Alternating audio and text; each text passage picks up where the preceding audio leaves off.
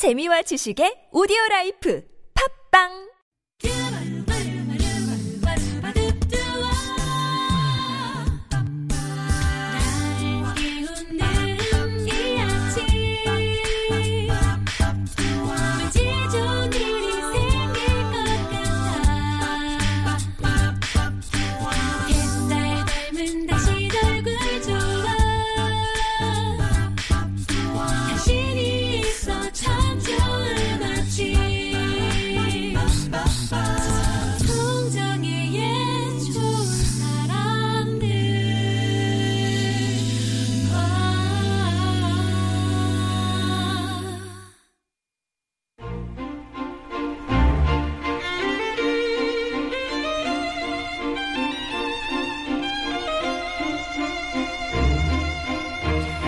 어떤 영화는 영화가 끝나도 계속 멈추지 않는 질문들이 맴도는 경우가 있어요. 주인공이 왜 그랬을까? 나라면 어떻게 했을까? 감독의 의도는 뭘까? 등등. 그리고 어쩌면 그것이 오늘을 사는 우리에게 영화가 필요한 이유는 아닐지 모르겠습니다. 김세윤의 영화를 만나다 영화 읽어주는 남자 김세윤 작가 오셨습니다. 안녕하세요. 네, 안녕하세요. 오늘은 어떤 개봉작을 가져오셨을까요? 음, 제가 이 영화를 보고 제 SNS에 뭐라고 썼냐면 어, 8월 현재, 네. 8월 개봉작까지 챙겨본 지금 현재 올해 최고의 한국 영화다. 어. 네. 오. 하지만 하반기에 또 9월부터는 잘 모르겠지만 네, 하반기에 8월까지는 하반기에 얼마나 좋은 영화가 또 음. 많이 있을지는 모르겠지만 어 일단은 제가 올해 본 한국 영화들을 쭉 살펴봤는데 음. 그 중에서는 이 영화가 가장 음 뭐랄까요 어좀 깊다고 해야 되나 네. 깊고 깊이. 넓, 넓고 좀 탄탄하고 아, 어 그런 영화라는 느낌이 들어서 이 영화를 꼭 소개를 하고 싶었습니다. 예. 영화 제목이 살아남은 아이. 살아남은 아이. 네. 음. 이게 그, 그 지난해 부산국제영화제에서 먼저 소개가 돼서 거기서도 그 국제평론가협회 상을 받은 작품이고요. 음. 이 작품은 그 신동석 감독이라고 하는 신인 감독의 장편 데뷔작이에요. 그 장편 데뷔작이라고 이렇게 생각하고 보지 않으면 거의 한 영화 한 10편쯤 만든 감독의 음. 솜씨처럼 사실은 보이거든요. 그러니까 그래서 되게 놀라웠던 작품이고 사실은 이 영화를 소개해드리기에 앞서서 그 혹시 다르덴 형제라는 그 유명한 감독이 있어요. 음. 그러니까 어, 한 10여 년 전부터 특히 이제 칸 영화제에서 크게 호평을 받으면서 거의 세계적인 거장이 된 형제 감독인데 다르덴 형제 감독의 영화의 특징은 뭐냐면 다큐멘터리 감독 출신이라서 어 일단 핸드헬드가 많고요. 음. 카메라를 들고 이렇게 인물을 네네. 따라다니는 형태로 찍는 영화가 많고 그렇게 따라다니는 인물들은 다 그 뭔가 커다란 숙제나 음. 어, 그 무거운 고통을 짊어지고 살아가는 인물들이에요. 그래서 그런 인물들의 삶을 이렇게 다큐멘터리를 찍듯이 그 인물들의 삶에 가까이 다가가서 음. 그들의 이야기를 전하는 그 다르된 형제 영화가 굉장히 큰 울림을 줬고 좋은 평가를 받았거든요. 예. 그런데 문제는 제가 그걸 문제라고 느끼게 된 것은 그 무렵부터 음. 한국에서 특히 한국 독립 영화를 만드는 감독들의 인터뷰에 다르덴 아. 형제가 자주 등장하기 시작하면서 생기는 문제라면 문제랄까? 핸드헬드가 네, 그게 뭐냐면 어쩌면 그동안 그 많은 감독들이 풀어야 될 숙제 같은 거 있잖아요. 아. 내가 하고 싶은 이야기는 이런 이야기가 있는데 이거를 나 혼자만 이렇게 이해하거나 좋아하는 이야기가 아니라 다른 사람들과 어떻게 이, 이 이야기를 나누고 함께 느낄 수 있을까를 고민하는 게 이제 감독의 숙제인 거죠. 네. 그러기 위해서 이 스토리텔링의 방식도 고민을 하고 뭐 촬영 기법도 고민을 하고 뭐 어떻게 하면 좀 더 사람들을 에게 더 이해시킬까를 고민하게 되는데 약간 그 숙제를 놓아버리는 느낌? 음. 그러니까 다르든 형제 영화를 어 좀 더 거칠게 말하면 그냥 고구마 영화거든요, 사실. 음. 근데 어 그러니까 지금까지는 관객에게 어 우리가 흔히 말하는 고구마를 그냥 고구마를 먹이는 걸로 끝내면 안 된다는 어떤 책임감들이 있었는데 다르든 형제가 상을 받으면서 아. 어 고구마여도 괜찮아. 그냥 이대로 끝내도 이거 훌륭, 훌륭한 영화로 평가를 받네? 라는 약간 그런 시- 잘못된 신호를 준 게 아닌가 싶어요. 그래서 음. 최근에 만들어진 한국 영화를 보면 주인공들은 계속 뭔가 고통 속에, 특히 한국 독립 영화가요. 그 뭔가 고통스러운 상황에 처해 있는 주인공을 카메라가 계속 그냥 따라다녀요. 음. 그래서 관객이 보는 화면의 한 절반은 주인공의 뒷모습을 보게 됩니다. 아, 계속 뭔가 뭔가 이렇게 따라다니다가 그냥 고구마인 채로 끝내버리는 영화가 너무 많아요. 그게 어. 뭐 다른 형제에 필적할 만한 어떤 성취를 이루어냈다면 모르겠는데 음. 이제 막 영화를 시작하는 감독들에게 마땅히 풀어야 될 숙제를 이렇게 하지 않고 음. 어 어쩌면 그 바- 다른 형제를 좀 잘못된 방식으로 써먹고 있다는 느낌을 최근에 많이 받았거든요. 네. 그러다가 그러다가 살아남은 아이를 보았는데 이 감독은 다르더라. 다르 다르더라고요. 네. 하마터면 제가 좀 다릅디다라고 말할 뻔했어요.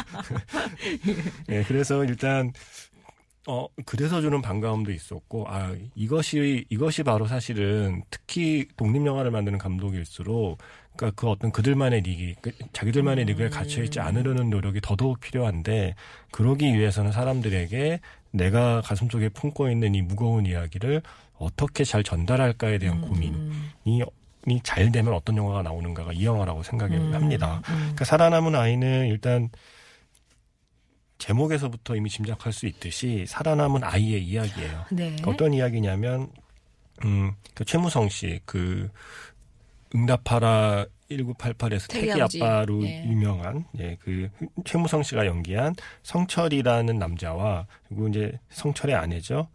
김여진 씨가 연기한 미숙이라는 여자가 있어요. 그러니까 둘이 부부고 음. 그 부부 사이에는 은찬이라고 하는 아들이 있었던 거죠. 음. 그런데 이 아들이 어, 세상을 떠난 다음에 이야기는 시작이 됩니다. 아. 그러니까 물에 빠진 친구를 구하고 죽은 의사자인 거예요. 아들이. 네. 또 어쨌든 뭐 아들이 어떻게 죽었는가 상관없이 어쨌든 죽었기 때문에 그 아들이 죽은 상처가 너무 큰 상태인 거죠.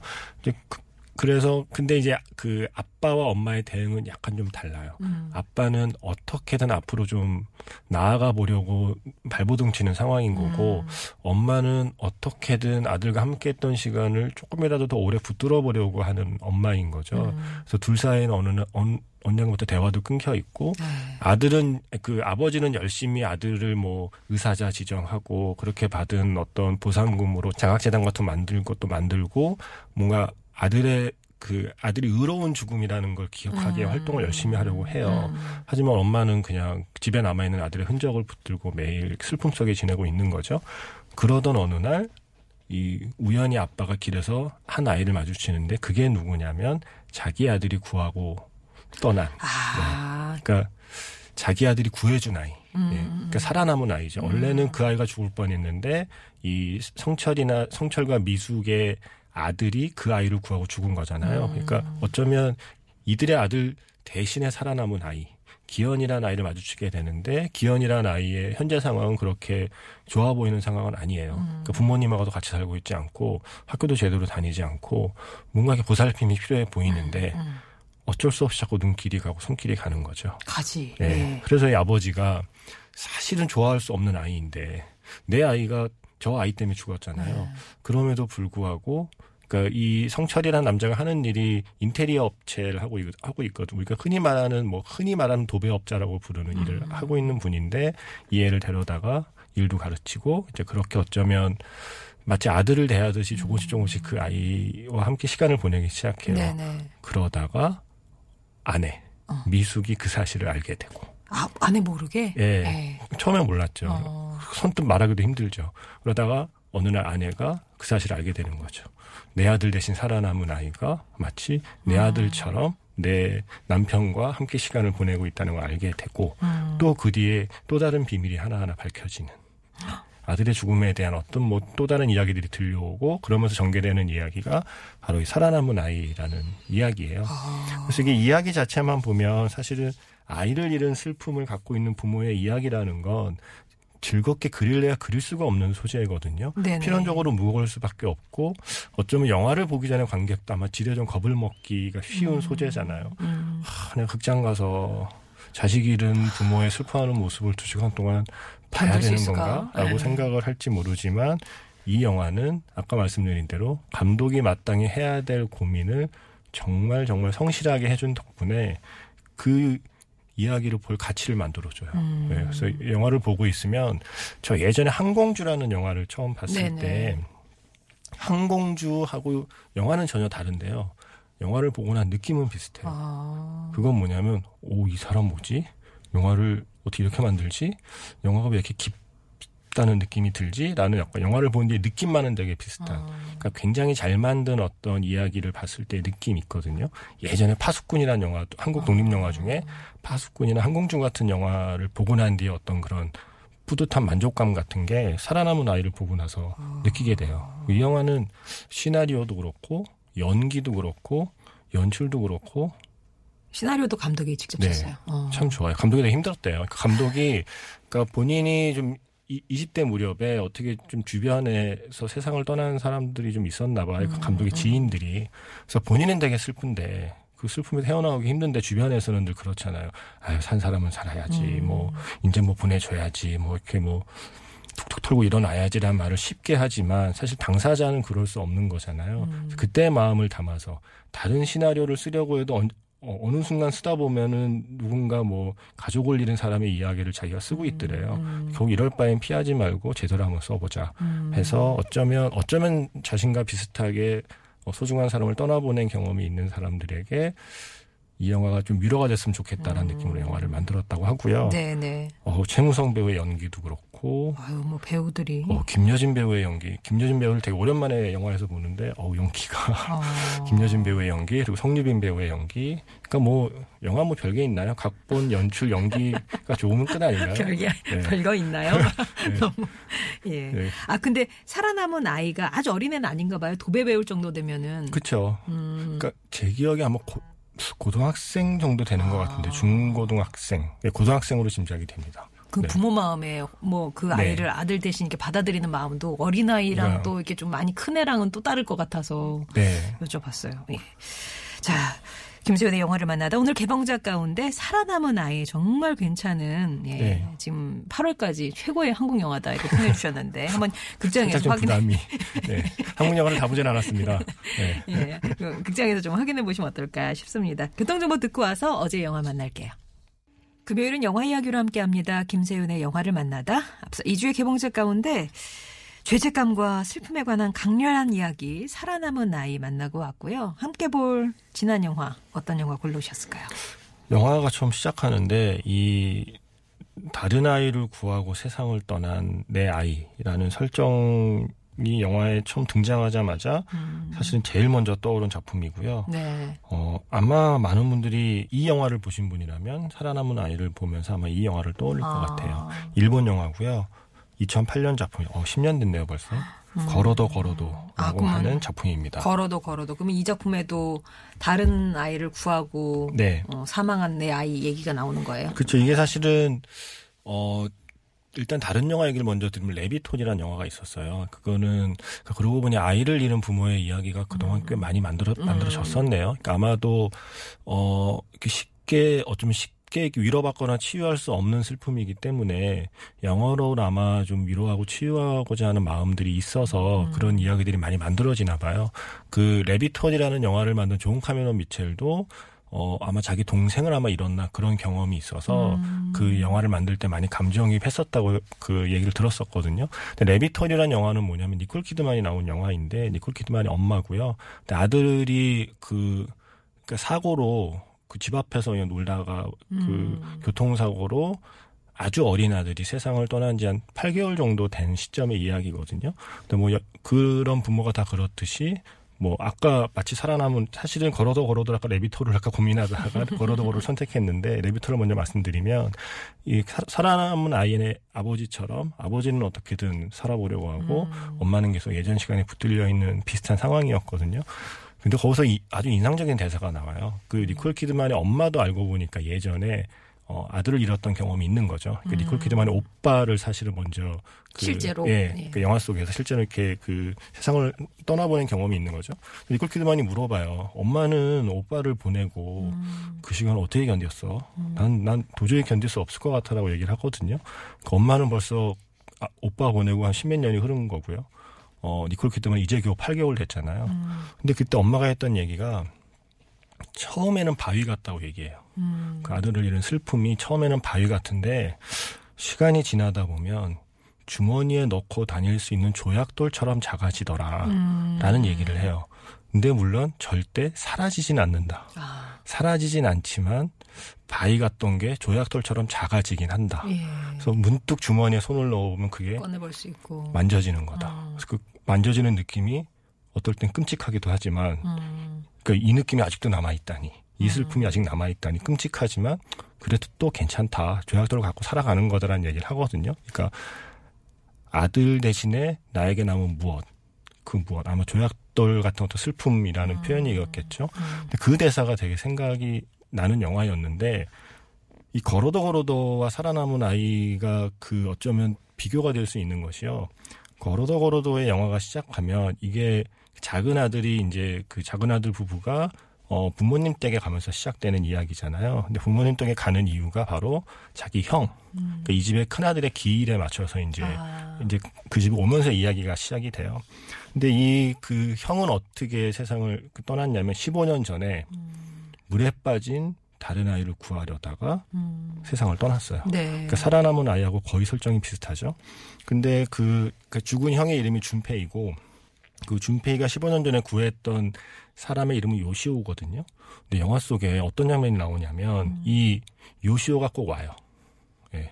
아, 요시오가 기일에 아. 아, 아 10년이죠. 예. 네네. 그 10년 전에 그 구하고 떠났는데 요시오가 매년 기일이면 이, 이 집에 오는 거죠. 음. 얼마나 불편하겠어요. 그러니까 자기 목숨을 구하고 세상을 떠난 사람은 이 고마운 마음에 기일을 오긴 하지만 그걸 지켜보는 가족들은 불편하죠. 그 가족들 앞에서 앉아 있는 것 자체가 정말 불편하고 뭔가 죄스러운 시간이잖아요.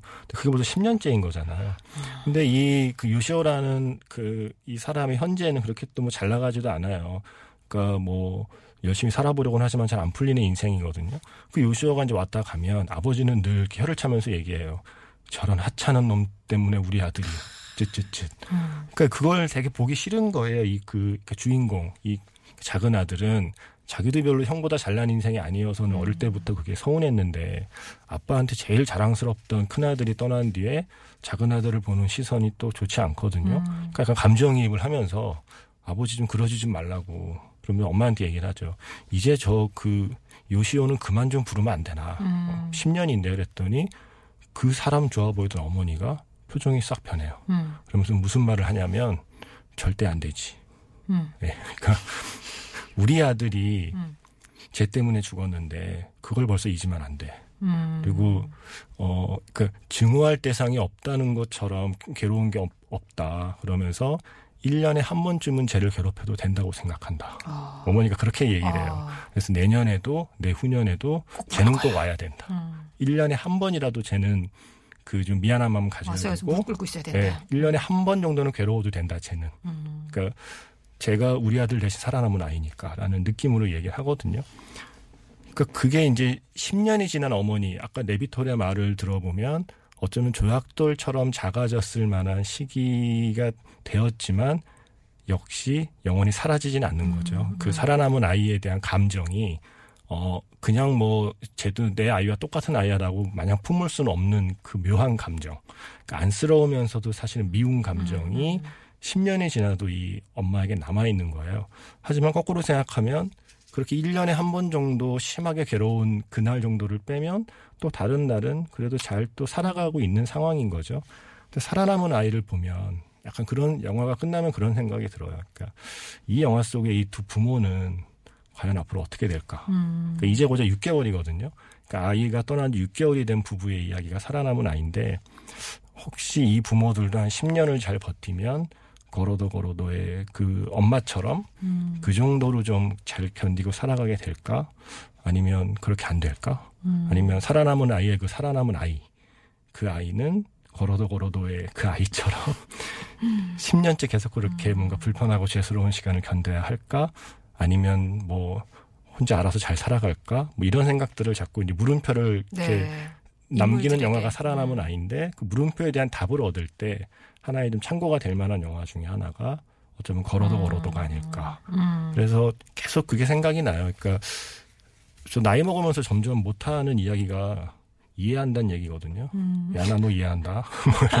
야, 내가 알잖아. 이런 얘기를 갈수록 못하게 되더라고요. 아. 그러니까 내가 도저히 알 수 없는 뭔가가 늘 세상에 존재하는데 그 중에 하나가 아마 그 자식을 잃은 슬픔은 아마 제가 좀 영원히 알지 못할 감정이기 때문에 정말 내가 이해하지 못하는 그 아. 감정을 조금이나마 짐작해보게 해주는 영화들. 그게 뭐 레비톨 그리고 지금 소개해드리는 걸어도 걸어도 음. 그리고 이번 주에 그 개봉한 살아남은 아이 이런 영화가 아닐까 생각이 음. 들어서 오늘 같이 한번 묶어봤습니다. 걸어도 걸어도는 가족 얘기 많이 하는 고레다 히로카즈 감독의 얘기네요. 그렇죠. 최근에 최근에 개봉했던 어느 가족 으로 드디어 칸느 영화제에서 칸느 영화제에서 큰 상을 받으신 네. 황금용려상을 받은 바로 고레다 히로까지 감독이고요. 사실 저는 고레다 히로까지 히로까지 감독이 만든 수많은 영화 어느 가족을 포함해서요. 그 모든 영화 중에 제일 좋아하는 게 걸어도 걸어도예요. 아 그래요. 사람마다 자기가 제일 좋아하는 고레다 히로까지 영화가 다른데 어. 저는 걸어도 걸어도가 제일 좋더라고요. 그러면 지금 지금도. 그 영화 내용 중에 그 네. 길에 찾아와가지고 그, 그, 네. 그 장면만 얘기해 주셨는데 이 네. 걸어도 걸어도에서 좀 더 인상 깊은 장면 하나만 더 얘기해 주세요. 사실 이 장면은 모든 장면이 인상적인데 네. 그 뒤에 그 뒤에 아마 그날 밤인가 되면 어아 그 낮에 그 아들의 그 묘지에 갔다가 네. 나비 한 마리를 봐요. 네. 어. 근데 그날 밤에 왔는데 방에 나비가 들어와요. 그 나비예요? 그건 알 수가 없죠. 네. 사실은 뭐 나비가 다 똑같이 생겼는데. 근데 어. 그 나비를 내보내려고 하는데 엄마가 못하게 해요. 네. 그러면서 마치 그 아들이 저 나비가 되어 온 집에 것 온. 것처럼 어. 그 나비를 붙잡아 보려고 이렇게 허공에 대고 두 손으로 이렇게 잡으려고 하는 동작들이 아. 있거든요. 아, 그게 주는 그 그냥 동작 동작이 주는 울림이 있거든요. 어. 그러니까 그런 걸 참 잘 찍어요. 이 고레다 히로까지 감독은 음. 뭐 그거 외에도 뭐 정말 그 마지막 장면도 특히 마지막 장면도 특히 인상적이고 또 아주 그 감정입이 되는 대사가 있죠. 이제 어 아들 부부가 부부가 떠날 아들 때 부부? 예. 어그 남아 있는 부모는 말하거든요. 음. 뭐 이번에 봤으니 다음 설날에나 보겠네라고 이제 대화를 해요. 한국 부 네. 한국 네. 어머니 아버님 같아. 근데 장면이 바꾸면 버스에 타고 있는 그 아들 부부는 이번에 왔으니 설날엔 안 와도 되겠지? 어. 라고 라고 말하는 대사가 딱그두 장면이 바로 이어붙어요. 우와. 예. 그러니까 그걸 보면서 느끼는 약간의 뭐 공감이라면 공감 아니면 좀 뜨끔한 마음이라면 뜨끔한 마음 그걸 포착해내는 능력이 뛰어난 게 고레다 히로가지고 그게 뭔가 한국 우리도 좀 비슷한 감정이기 때문에 그래서 더 특히 고레다 히로카즈 감독의 영화들을 좋아하는 것 같아요. 일본 영화지만 네. 뭔가 남의 이야기 같지 않은 순간들을 잘 잡아내거든요. 야, 걸어도 걸어도까지 봤습니다. 그러면 그 영화 걸어도 걸어도 OST 가운데서 곤드티의 연주죠. 돌아오는 길 전해드리면서 김세윤 작가와는 인사 나누겠습니다. 고맙습니다. 네, 고맙습니다.